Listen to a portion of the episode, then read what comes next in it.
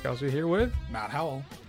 And this week on the first run, we try to answer the eternal question Is there an Antoine Fuqua movie that you, that Chris and I will enjoy? I mean, obviously, they keep getting made, so somebody out there enjoys them, but will the two of us like it? We're to give it another go, along with Denzel, uh, who can't seem to leave the man alone, with The Equalizer 3. Then we get down onto streaming and slum it with the sci-fi satire. They clone Tyrone. Is it pretty good? Was is has Netflix released a winner? We're gonna let you know. As always, we'll give you the top physical media picks from the week, as well as our deep, straight to DVD and streaming picks of the week. And then uh, we wrap all this up by searching for a diamond in the muck that's left for the rest of the year, giving our top five most anticipated films for the rest of 2023. It's going to be a doozy, folks. So let's give you nine seconds to live and give you a bit of the Equalizer 3. You like being in other people's business. I'm really beginning to like this place and the people. I'm starting to believe from the bottom of my heart that this is where I'm supposed to be. So, whatever it is that you and your friends do, please do it somewhere else. You warning me? I'm preparing you. Hai capito che ha detto? E si sta preparando, è simpatico.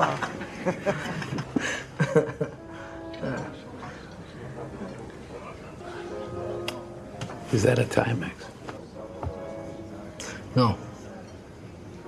It's a buca. Right there. Right there. Va!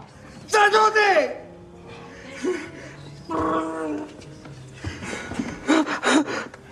That's the median nerve that I'm compressing. On a scale from 1 to 10, that's a 2. That's a 3. You don't want me to go to 4. It's bad enough we're stuck at three. Matt, being the third Equalizer film, what seventy-five percent on Rotten Tomatoes? Seven-five. There's not a decimal point anywhere in that number. Seventy-five. Maybe I'm wrong.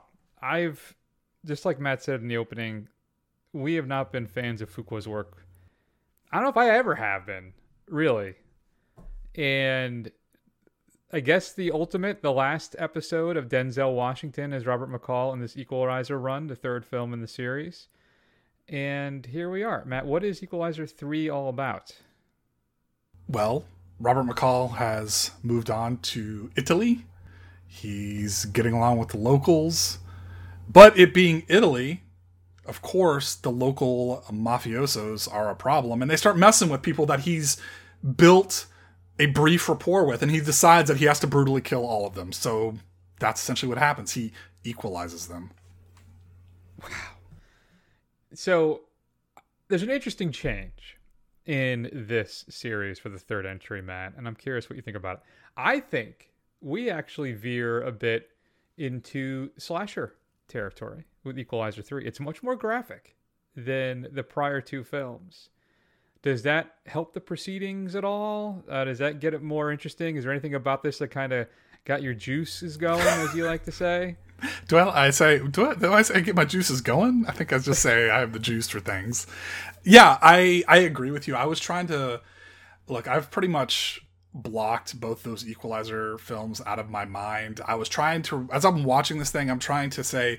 Were the first two as graphic as this one is? Because this is pretty I don't remember that. explicit, and I have to say, while there's not much here, I appreciate them at least upping the gore level a little bit. And you're right, it has a much nastier feel to it than the other two, whereas that felt like a very generic, you know, actioner type of film. These are I could say very generic uh, slasher horror revenge films uh, or movie. I, I guess it's an interesting take. I think I can see why you, people would think that way. I don't know if it's particularly successful, but I appreciate the effort. At least try something a little different there, Antoine. So if this Matt is clearly meant to be to close the series, I hope that this one nails the door shut. I, it- it's I, and I actually had hopes for this the first thirty minutes of this film. All right, I think how he opens it is interesting. I think I like the ramped up violence. I thought that was an interesting way to go. It's kind of a class, a kind of a mashup. I think of kind of classic Italian horror and westerns. Right, we have slashers and a town overrun by bandits. It's like a Seven Samurai or just a Yojimbo thing, right? Maybe we can lean on that, but Fuqua does what he does best, and he botches the ending. Just thoroughly, completely boots it. Mm-hmm. And just like the first film that had that god awful like Home Depot slash Lowe's wrap up, Right. in the second film there was the big storm flooding thing coming through and that like evacuated area again. Once again, entirely boots the closing of this film. And he builds this whole thing up, and then it basically it's almost a redo of the opening of the film in a way. You don't really see it; you see the aftermath. It's kind of the same thing, and it's so anticlimactic. He you build it up like the town's going to come together and they're going to ward off the mob, and Denzel's going to pick all these people off and do Super Denzel mode, and he does that at the end, but it's it's sapped of any energy, and it's it's almost like the film sleepwalks through the ending, just like Denzel seems to be doing throughout the entire thing as well. And he just looks tired, Matt. Yeah, he like does. all the time now. And also like always on the verge of tears. I don't know what that's about, but I just think it's say it you will about Tony Scott and the indulgence of his later work. He makes Fuqua look entirely uninspired and pedestrian. And that's I think what infuriates me the most about this is that there's people been online and also I think Fuqua kind of talks a little bit about it of Fuqua and Denzel carrying on those great genre films that Denzel and, and Tony Scott did together. And even when they weren't that successful, they were still really interesting or entertaining or visually exciting. Like Man on Fire. I'll be honest with you, Matt. That movie, I like it more than it's good. And that thing is just a far superior film. And they're also talking about how this reunites him with Dakota Fanning. And what's crazy too in this film, they have like zero chemistry. You know, there it's she's a non-presence in this film. It's been a long time since I've seen Dakota Fanning in anything that I can recall, unless if unless you put me to a lie and I, I just have completely forgotten about it. But it almost feels like she's out of practice. Like she has no charisma at all. She's just incredibly flat. She's like a flatter Julia Stiles in the Bourne films. Oof. Just I remember getting riled up. I even think about it, talked about it on the show when Fuqua said that this is kind of like a spiritual sequel to Man on Fire. Again, a film that's entirely too long, and I think undercuts the the heft of the film by providing a happy ending, which I guess you kind of need to do. But I, I don't know. It, it's it's just weird, and the whole family tie-in stuff. It's just a throwaway nod to that. I mean, oh, I, I it's a way to kind of bring Fuqua's McCall kind of full circle. If kind of going full circle is tying your own laces together and continuing flopping around until you eventually make that 360. It, and I'm talking about when he kind of you know with the of creating this family in Italy Right. with the doctor that helps him, and then with Italian Paula Patton who ro- works at the bistro.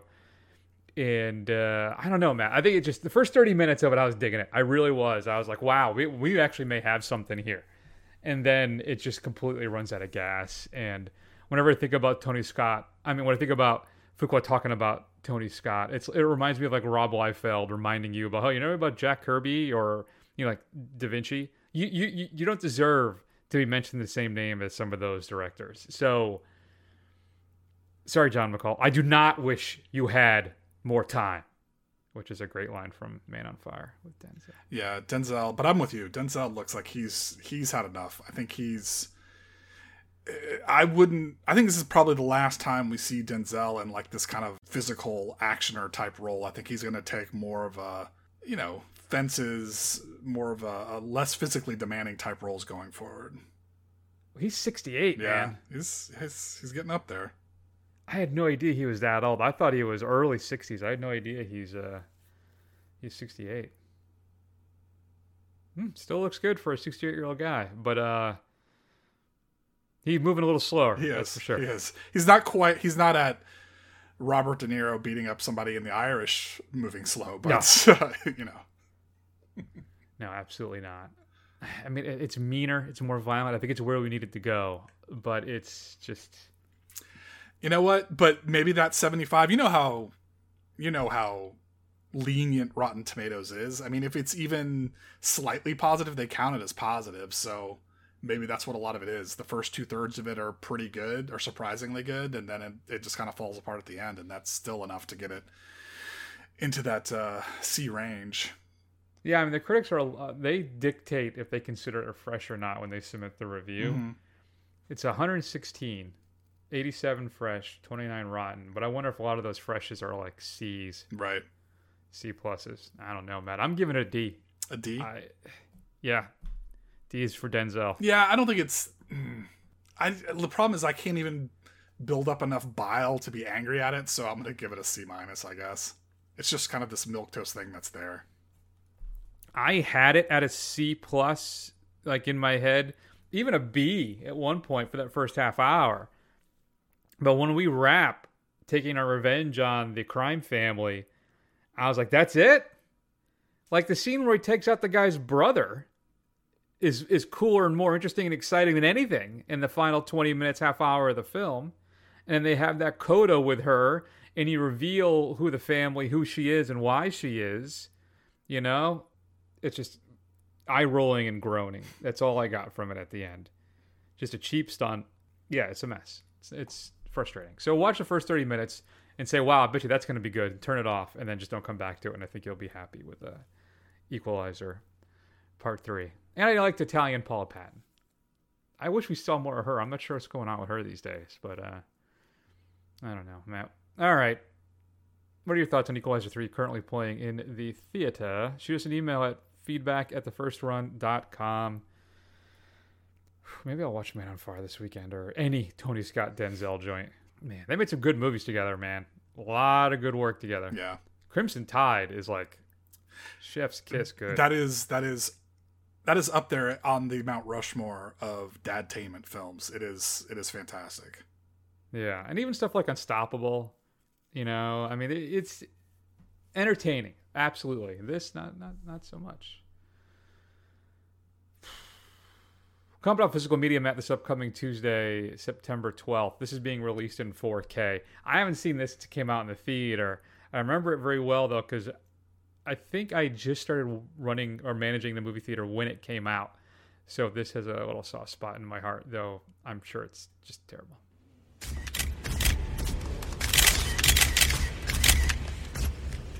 Hello, I'm Kate McTiernan. First, I'd like to say something to the families who have a loved one missing. Please do not give up hope. There are other women where I was held, and I believe in my heart that they're still alive.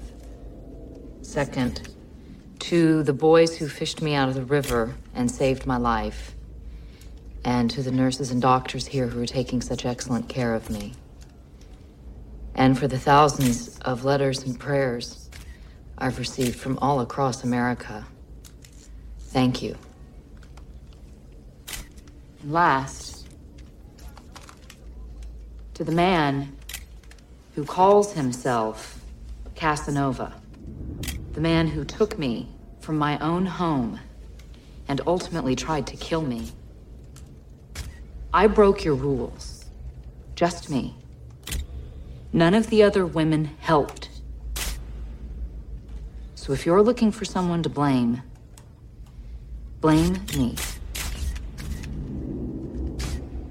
Ooh, dramatic music swelling up. Matt, that, of course, being released in 4K is Kiss the Girls, the first cinematic adapta- adaptation of the Alex Cross mysteries. This is when he's played by uh, Morgan Freeman. He also did another one, something with spiders or something. Along Came a Spider.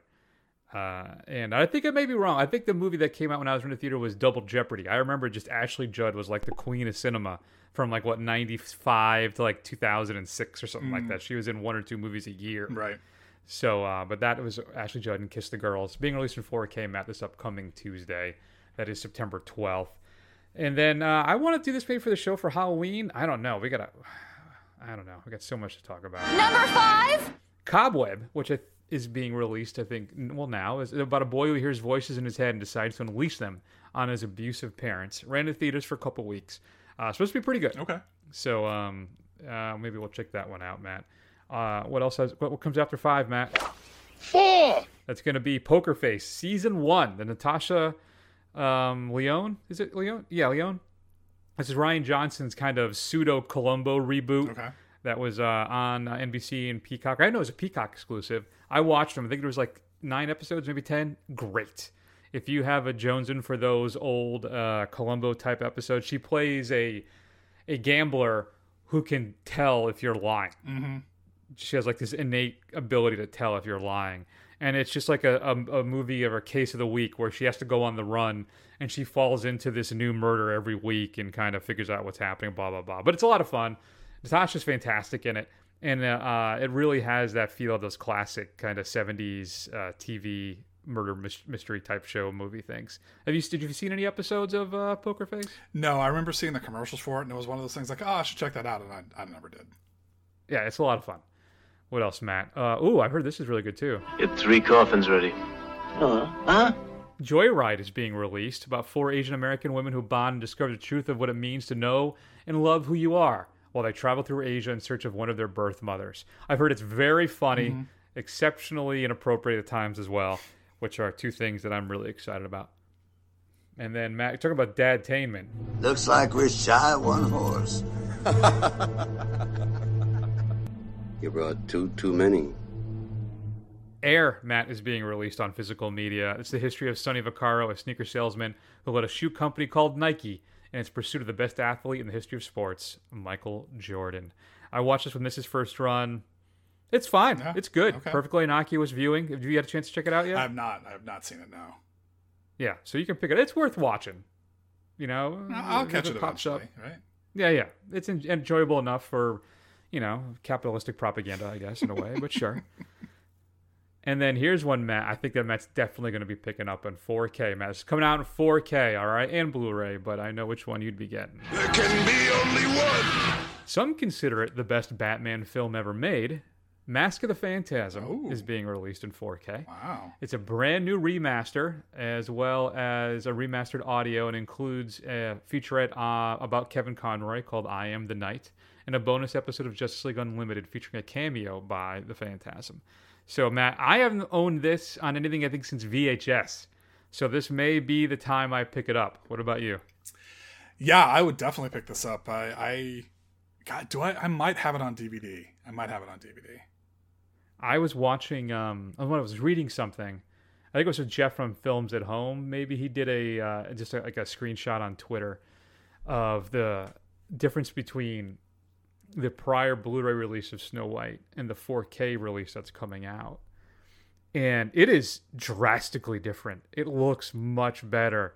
And I've said for years, why would you bother with a 4K release of a cartoon? How much better can it really look? Right. Well, clearly I'm an idiot because it looked years better. So uh, there you go, folks. Uh, also coming out in 4K, we talked about Kiss the Girls, Shrek the Third. Smile is getting a steel book, as is Kick Ass 2.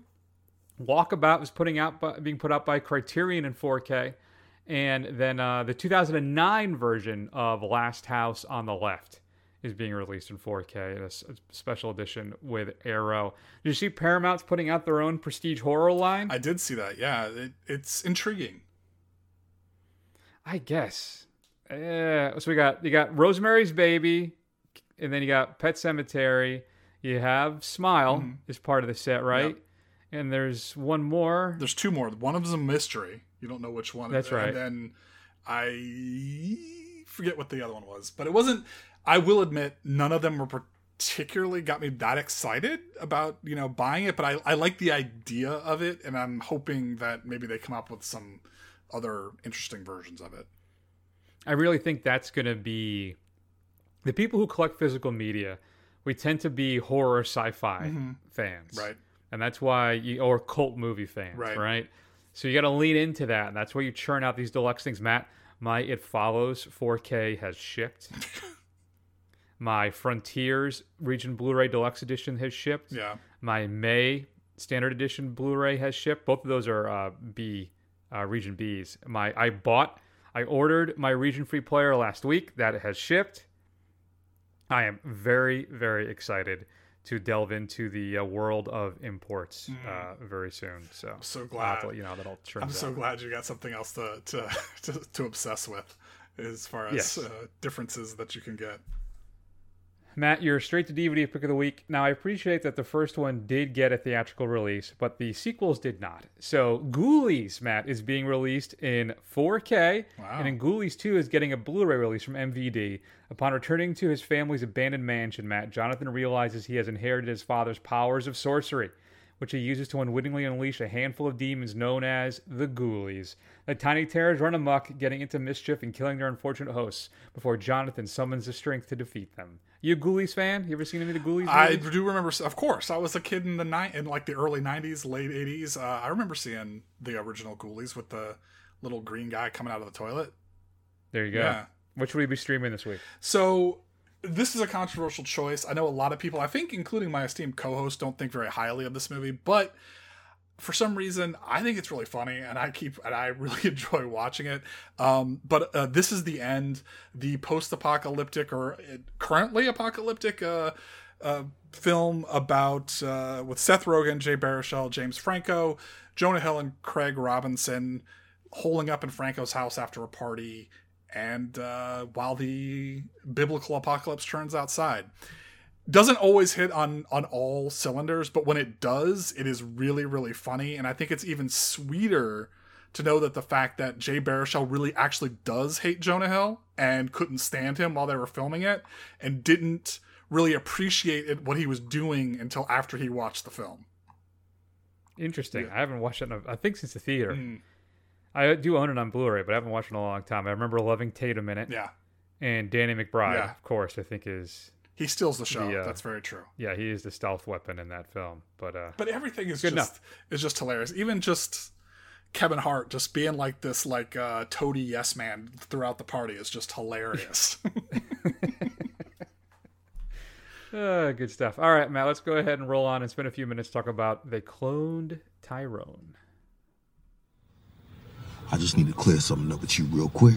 and You can be right back on your merry home way. Okay. You see me last night? Not like that. Nah, like, literally. You see me. Are you Kevin Bacon? Wait, what? Hollow Man. You- that was a good Good- one. movie. You Good liked movie. it. You said Good you liked it. Okay, movie. now I picked that one. right. You, hmm okay. Yes, I saw you. You heard them shots after? I mean, I got ears, don't Somebody was letting them bitches loose. Uh, To be honest, I thought it was you. Doing me a favor. Hell yeah. So what you trying to say? You ain't seen them? I mean, I ain't say all of that. you know, your girl gotta know what's going on in these streets. So yeah, I doubled back after a cool little minute. I think I saw the perpetrators leaving. See, I told you. Yep, she see he, he he told him Matt. So let's they call they man, I'm struggling with this. They clone Tyrone is all about. So uh, Fontaine, he's a drug dealer in this uh, neighborhood called this town called the Glen, right? And uh, he has these interactions with certain people, and well, Jamie Foxx's pimp owes him some money, so he goes knocking on his door looking for his money. And when he leaves, he had recently ticked off some other people, right? And when he leaves, he gets shot and killed in the parking lot. And the next day, Fontaine shows up and knocks on Jamie Foxx's door again, looking for his money.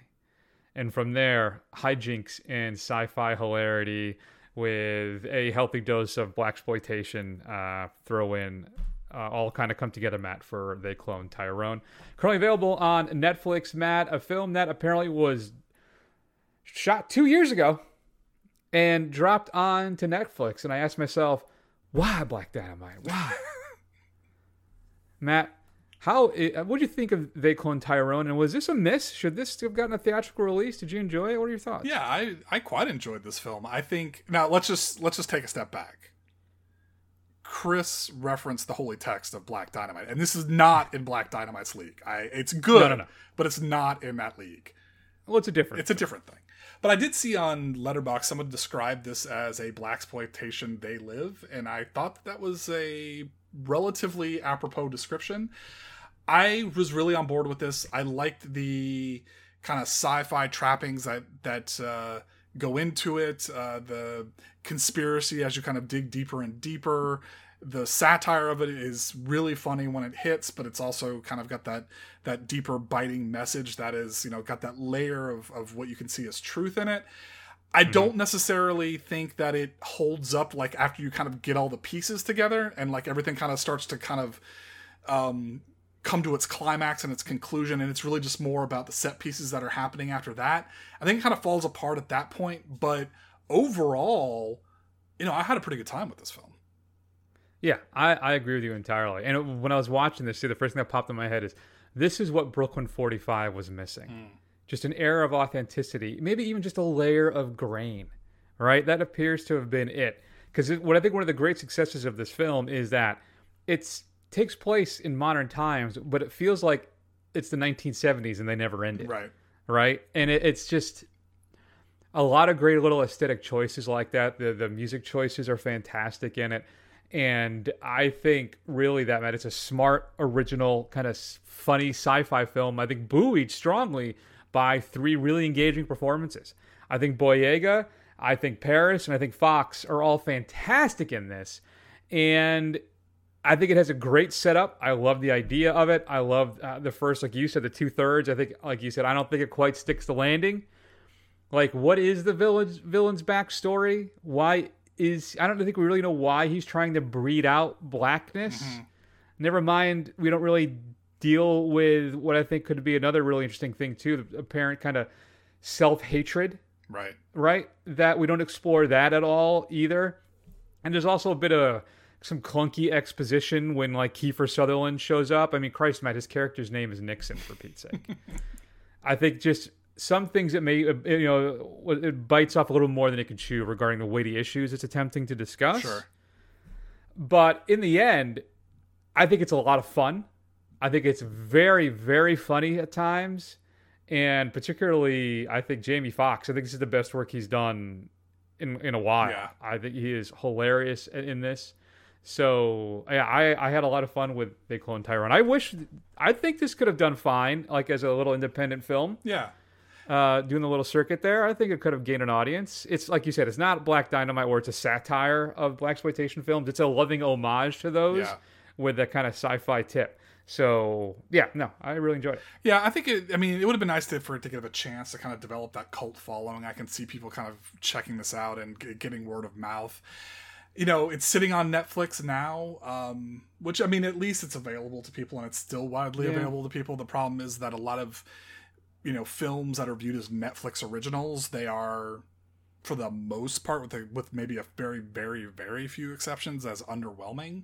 So I'm hoping that people will give it a shot. Um, but I guess it is what it is. I mean, at least our audience of you know is our listeners out there will know that we say, hey, check it out, give it a go. Yeah, absolutely. So that's good, man. I'm giving They Clone Tyrone. Uh, I'm sitting on a B minus because of the. Uh, I think it fluffs the ending a little Yeah, bit. But I'm a little uh, more bullish than you are. I'm gonna give it a B. Look at you. Fantastic. If you had a chance to see They Clone Tyrone, which is currently streaming on Netflix, shoot us an email at feedback at thefirstrun.com. You definitely should. It's well worth checking out. Matt, you, I think, do you ever wonder, too, do, do films, when you go in cold or something like this, right? Is there like a, a preconceived kind of notion that, well, it's, it's one of the, it's more Netflix content. Mm-hmm. It's not artistry, right? Right. It's content to them. So, do you kind of ever go into these films kind of like, all right, well, you know, more tent from Netflix. We'll see how this turns out. I think so, and I think that's fair for the most part. Even like things that have the you know big stars, like I've already forgotten the name of that Chris Evans Ana de Armas film that we watched, but you know I think that was Apple TV, but yeah. No, was it Apple TV? I'm sorry. Um, then I guess the the Chris uh, Hemsworth actioner thing that we watched, right? Um, but here's the thing, and what's really interesting is that a lot of the films that that are coming up, even the the ones that most of the ones that I even sound kind of interesting, a lot of them are Netflix movies. I mean, they're getting very brief runs in in the theaters, and then they're going to Netflix. So maybe they're turning a corner. I mean, maybe we're gonna get more Romas and Manxes and stuff like that, but I guess time will tell. Yeah, let's find out. All right, let's go ahead and wrap up the big show, Matt, and talk about our five the five films I guess we're most looking forward to for the rest of the year. And this was inspired by the fact that last week we had talked about well, well, what's left? What are we looking forward to? And all we came up with was like the killer, and we blanked on Killers of the Flower Moon. We blanked on some other stuff, and I'm like, well, that's just embarrassing. Right. So I wanted to make sure to see if there's anything that was coming up that we make sure we told you about. And there are a few things I'm interested in. Yeah. But fair warning, folks, any one of these could be delayed as well because of the ongoing strike. They're already threatening to move one of the films on my list to next year. Yeah. So um, let's find out.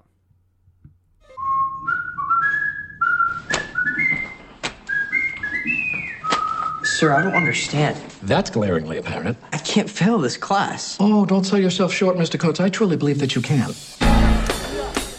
Every year at Barton Academy, students, faculty, and staff depart the campus for a two week winter break. But there are always an unfortunate few who have nowhere to go for the holidays. They're known as the holdovers. Mr. Hunham. Hello, Mary. I had you guys stuck with babysitting duty this year. How'd you manage that? You know, he used to be a student, right? Yeah, that's why he knows how to inflict maximum pain on us. I thought all the Nazis were hiding in Argentina. Stifle it, Tully.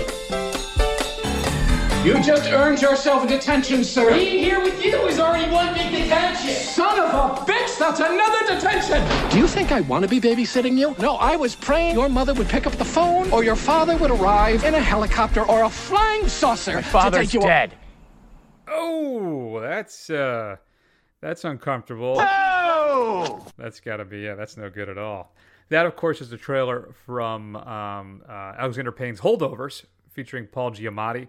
That has a very kind of '70s feel to it, right? That dramedy is clearly the aesthetic he's going for for that. And I really enjoy Payne's films. I think the more I think about it too, I think like Nebraska is a fantastic film. If you haven't had a chance to see it, he did it uh, black and white with um um oh boy, I'm blanking on the actor's name now.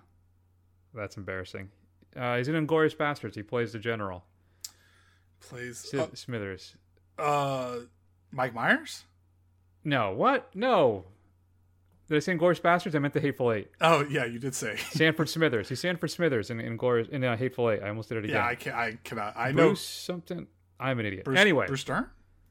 yes, thank you. Yeah. Okay. Man, look at me. Look at you. Matt, all right, so go ahead. I, I Holdovers looks pretty good. Yeah. We'll have to see. Okay. But, but honestly, uh, honorable mention, obviously, not in my top five, Matt. Start us off. What is the fifth film you're looking forward to the most for the rest of the year? Oh, so this is a tough one. Um, I thought I might go with the creator, um, Gareth Edwards' new film that we're going to be checking out in a few weeks, but John David Washington has not really impressed me that much going into it, and I, I don't. And Gareth Edwards' filmography as a director is pretty small. I enjoyed Rogue One.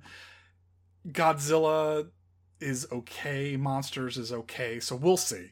Um, so I kicked that down to honorable mentions, and my number five then um, is going to be Dumb Money, um, starring a one of these kind of murderers row of, of uh, Hollywood actors. It's got Paul Dano, uh, Vincent D'Onofrio, uh, Pete Davidson, America Ferrera, Nick Offerman, who's always fun, and Seth Rogen. Basically, it tells the story of the the Reddit uh, Wall Street bets GameStop uh, stock debacle, where this Paul Dano plays an individual named Keith Gill who has a podcast on investing. Um, he recommends that people go out and buy GameStop stock, and basically they go out and do it. And it causes a lot of these hedge fund billionaires to lose tons and tons of money because they had put in their positions guaranteeing that it would fa- fail. And this, of course, surged the stock price. So then, of course, it became this thing of how can we let the normals and the poors do this kind of thing because this is for us, it's not for you. And it's telling that story. So I'm interested to see it. Uh, I, I think it'll be interesting to see, you know, um, that story be told. And of course, it looks like it has some uh, pretty funny performances in it.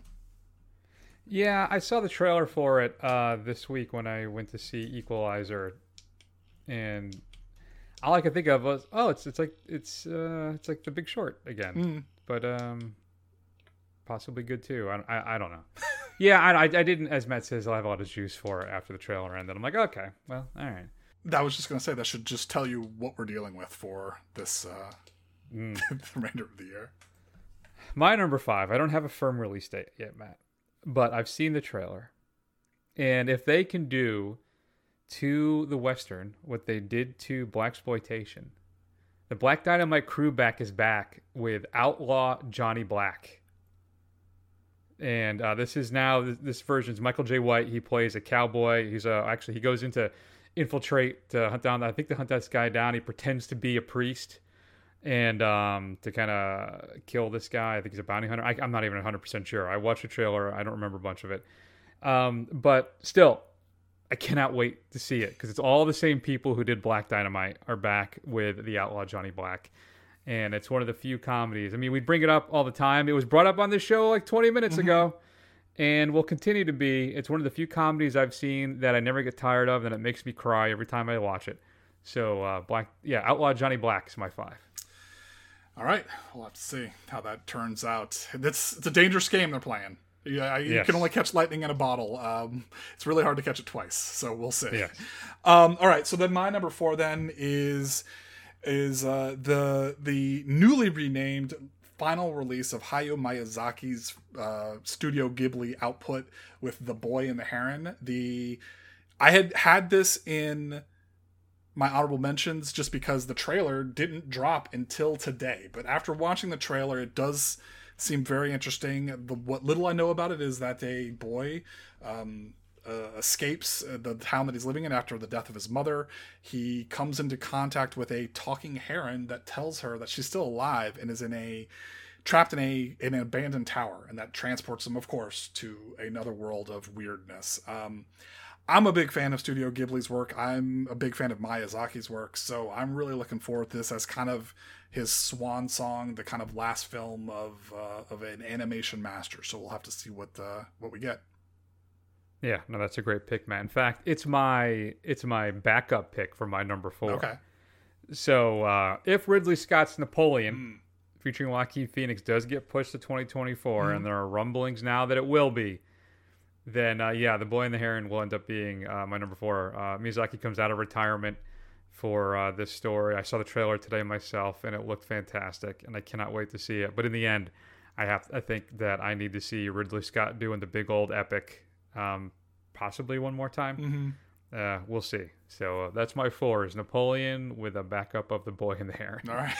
Uh, well, my number three is Napoleon. Um, I think it's you know, I'm all I'm all on board for, you know, Ridley Scott uh, historical epics, and this is really a, a time frame that I don't have a lot of, you know, information on. I'm not super well versed in it. I'm, and I'm sure it'll be horribly, horribly inaccurate, but it'll be a spectacle at the very least. So I'm looking forward to it. Yeah, absolutely. I what I understand, he wasn't that short. Mm. Like that's no. one of the things. That was a, a rumor that was started yeah. to kind of make him look bad or something too. It right? was, yeah. There you go. My number three is Yorgos Lanthimos' "Poor Things," which I believe is a riff on the uh, Bride of Frankenstein, mm-hmm. if not just straight old Frankenstein. Sure. And uh, it's supposed to be very raunchy and very unsettling and inappropriate, but aesthetically just bizarre and fantastic to see. So I loved. Um, what was the last one they did? The favorite, favorite film of the year. The favorite. The favorite, yeah, exactly. So uh, I cannot wait to see what he does with uh, "Poor Things." yeah, Poor Things is barely hanging on to the edge of honorable mentions because it looks incredibly twee and it just looks like it's just gonna you're gonna have it's either gonna you're either gonna connect with it or you're not and i'm really feeling just watching this thing that i'm not gonna connect with it i'm gonna hate it so like uh yeah it's barely hanging on there and apparently he's uh, i guess with essentially the same cast of people has another movie possibly coming out this year called and I doubt it happens with everything that's going on, but the initial mm. rumblings were that it was essentially in the can, and it actually could also come out in 2023. Oh, interesting. Yeah. I was not aware of that. Yeah. Look at you. All right, so my number two then, I think we're probably going to have the same one and two, although I don't know what order it's going to be in. It's going to be Martin Scorsese's uh, "The Killers of the Flower Moon." Um, really, uh, it's a book uh, that I've seen out there in the wild many many times and i've always intended to pick it up but uh, i'm really curious to see yet another collaboration between dicaprio and scorsese it looks it looks really really good Yeah, no, uh, that's that's that's good, Matt. That's good. so um, Matt's gonna ruin my one. I will ruin uh, his one, which is David Fincher's The Killer, featuring uh, Michael Fassbender, who uh, basically what happens? He's an assassin, and there's something goes wrong, and um, now he there's an international manhunt, um, and so uh, I don't know. I don't know that much about it, just that he plays an assassin, something goes wrong, and then everybody's after him or something. So, uh, yeah. It's Fincher, even though his recent comments in regards to understanding both sides of the strike, I don't know what that means. If he's if he means like he understands, like they say X and they say Y, I I understand what both people are saying because I understand English. Then I guess I'm okay with it. But if he if he sympathizes or empathizes with both sides, then he can f right off into the sun for all I care. But still, uh, the Killer is my uh, number two, being released on Netflix. Matt, I don't know if it will get a limited theatrical release around us. We'll have to see. Hopefully, it does. And if it does, like you said, it'll be like a week, right? Like they did with um whatever the last one was last year. There was one I remember. I made an effort to go make sure I saw it in the theater. I don't think it was Mank. It was something else. Oh, okay. Yeah, I don't know. Then I don't know. Either way, yeah. that's my two. So what's your one, Matt? It's The Killer. Uh, I'm a big fan of David Fincher. I didn't love Mank that much, but he's a he's a director that I'm always interested to see what he produces. And you know, it's got Michael Fassbender. I'm hoping this is kind of more of a return to form as far as the subject matter goes. So I'm I'm very curious to see it. Yeah, man, I wish they could have renewed Mindhunter one more season. Mm. Man, that was a good show. Yeah. My number one then is like Matt said, Killers of the Flower Moon, Martin Scorsese's uh, latest film. That trailer looks fantastic. If you haven't seen it yet, and uh, I cannot wait to see this another tale of corruption and classic Americana, and uh, looks fantastic. And the performance is supposed to be out of this world, so uh, we shall see. Matt, any honorable mentions for you that we didn't talk about? Uh, so apparently, the latest br- of bringing a Grindhouse trailer to life is supposed to be coming out. Eli Roth's Thanksgiving is supposed to be happening Yes. on November 17th. I will watch it. I'm not a fan of Eli Roth, but I am a huge fan of the Grindhouse trailers, so I'm kind of really waiting for one to hit. Come on, Edgar Wright. You know you want to make Don't. You really want to make it. But uh, yeah, so I'll go see it, but there's nothing really, no trailers or anything out there, so we'll see. Uh, maybe he's just I think a poster dropped today. Oh, did it? Okay. Mhm. Um, and then of course, I know we'll have to watch it because it's gonna be Oscar bait film, but I'm not super excited about it. But is uh, uh Adam Driver and Michael Mann's Ferrari? Um, so we get to see him turn his turn around his uh, Italian accent one more time. But I am I am interested just for the sheer fact that it is Michael Mann. So I guess it's worth uh, worth a look. No, that's uh, yeah. The trailer is pretty good. Have you seen the trailer I have, yeah, it is pretty good. Uh, it got me more interested in it than I was previously. That's for sure. Yeah. Uh, I also had uh, Bradley Cooper's Maestro. Mm. I think is could be interesting. Uh, Havoc by the other Gareth. I always confuse Edwards with Gareth Evans, Mhm. who did the Raid films. Yeah. This was Tom Hardy and Timothy Olyphant, and it's about a drug deal that goes awry, Matt, and a detective must fight his way through a criminal underworld to rescue a politician's estranged son. And uh, I cannot wait to see that. That could be awesome. I'll have to see. Netflix is getting El Conde, El Conde, Okay. which is a takeoff or a different version of um, of the of the, dic- the dictator. Why am I blanking on his name now? Ah, I said, Chris, you better write it down so you don't forget, and I didn't. Pinochet, thank you. Mm. But that Pinochet was actually a vampire. Oh, interesting. Interesting. So it's black and white. It's supposed to be very bloody and um, unsettling as well. That'll be hitting Netflix. It's actually on our list. We'll see. Uh, Rustin looks interesting as well about the um, famed uh, uh, civil rights uh, worker promoter. He helped basically he organized MLK's uh, legendary uh, speech, and then we have uh, May May December, the latest from Todd Haynes with Natalie Portman and Julianne Moore. I got the Creator on my list, like you meant. I'm yeah, we'll see. Uh, Priscilla, Sofia Coppola's new film is supposed to be pretty good. We talked about Ferrari, and then uh, Richard Linklater has a new movie co- coming out called Hitman that is getting rave reviews at whatever the current film festival is. Okay. So um, we'll have to see about that. But it's supposed to be an action comedy, and it's everybody say it's fantastic. Okay. So uh, we'll have to check that out, Matt. I'm sure there's others, folks. Shoot us an email at feedback at thefirstrun.com. We'd love to hear yours. Did I say Saltburn? Emerald Fennell's new film as well? I don't know if I did. You did not, no. So, all right. So, yeah, I love Promising Young Woman. So, I'm curious to see what she does next. That's weird. Neither of us mentioned Zack Snyder's movie. Yeah. You know what? We'll we'll end up watching it, but I um, can't say I've got a lot of excitement for it. Mm, fine. Matt, what are we talking about next week? Ooh, talking about excitement. Uh, we're going to go see The Nun 2, and then we're going to see uh, the sequel to that Chris Hemsworth movie that I was so jazzed about before, Extraction 2. Oh boy. We'll have to see about that. Maybe we'll do Bottoms after all instead or something. I don't know. Is that Nun 2 good? That first Nun movie is so bad. Yeah. Well, I can tell you, I'm not going to the theater twice, so it's going to be one or the other. Yeah, yeah, yeah, yeah. No, I hear you. Maybe we'll swap. I don't know. Who knows? All right. Tentatively, that's what we're doing. In the meantime, check us out at thefirstrun.com. You can see archives of all the old shows, see the report card, uh, and more. Also, head on over to Apple Podcast, give us a review. It'll help other people find the show. We're also on Twitter, Instagram, Facebook, and YouTube. Do a search for the first run. Scrolly, scrolly, scrolly, and eventually you will find us. And I guess, Matt, that's going to be it. So we're going to take an extended break. Uh, clearly, I survived the hurricane, Matt. No problems here. Good for you. Went right around me. I, I'm I'm glad that you made it through okay.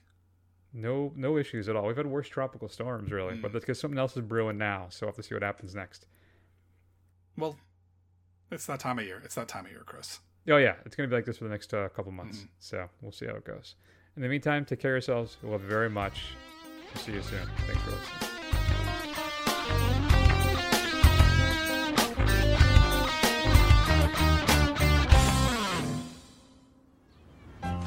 Entry, entry, hot off the presses, like down my cleaned up street.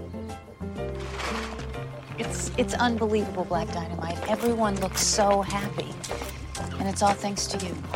I'd like to take the credit, but dig, Mama. There's no I in revolution and team. Look, I know I'm gonna be rusty, but I have to try. Oh, hi girls. What do you what is your name? I'm Shawanda, and her name's Brickwilla. Oh, those are beautiful names. I'm Gloria. And this is Black Dynamite. My mama said my daddy's name is Black Dynamite. So did my mama. Oh, hush up, little girls. A lot of cats have that name.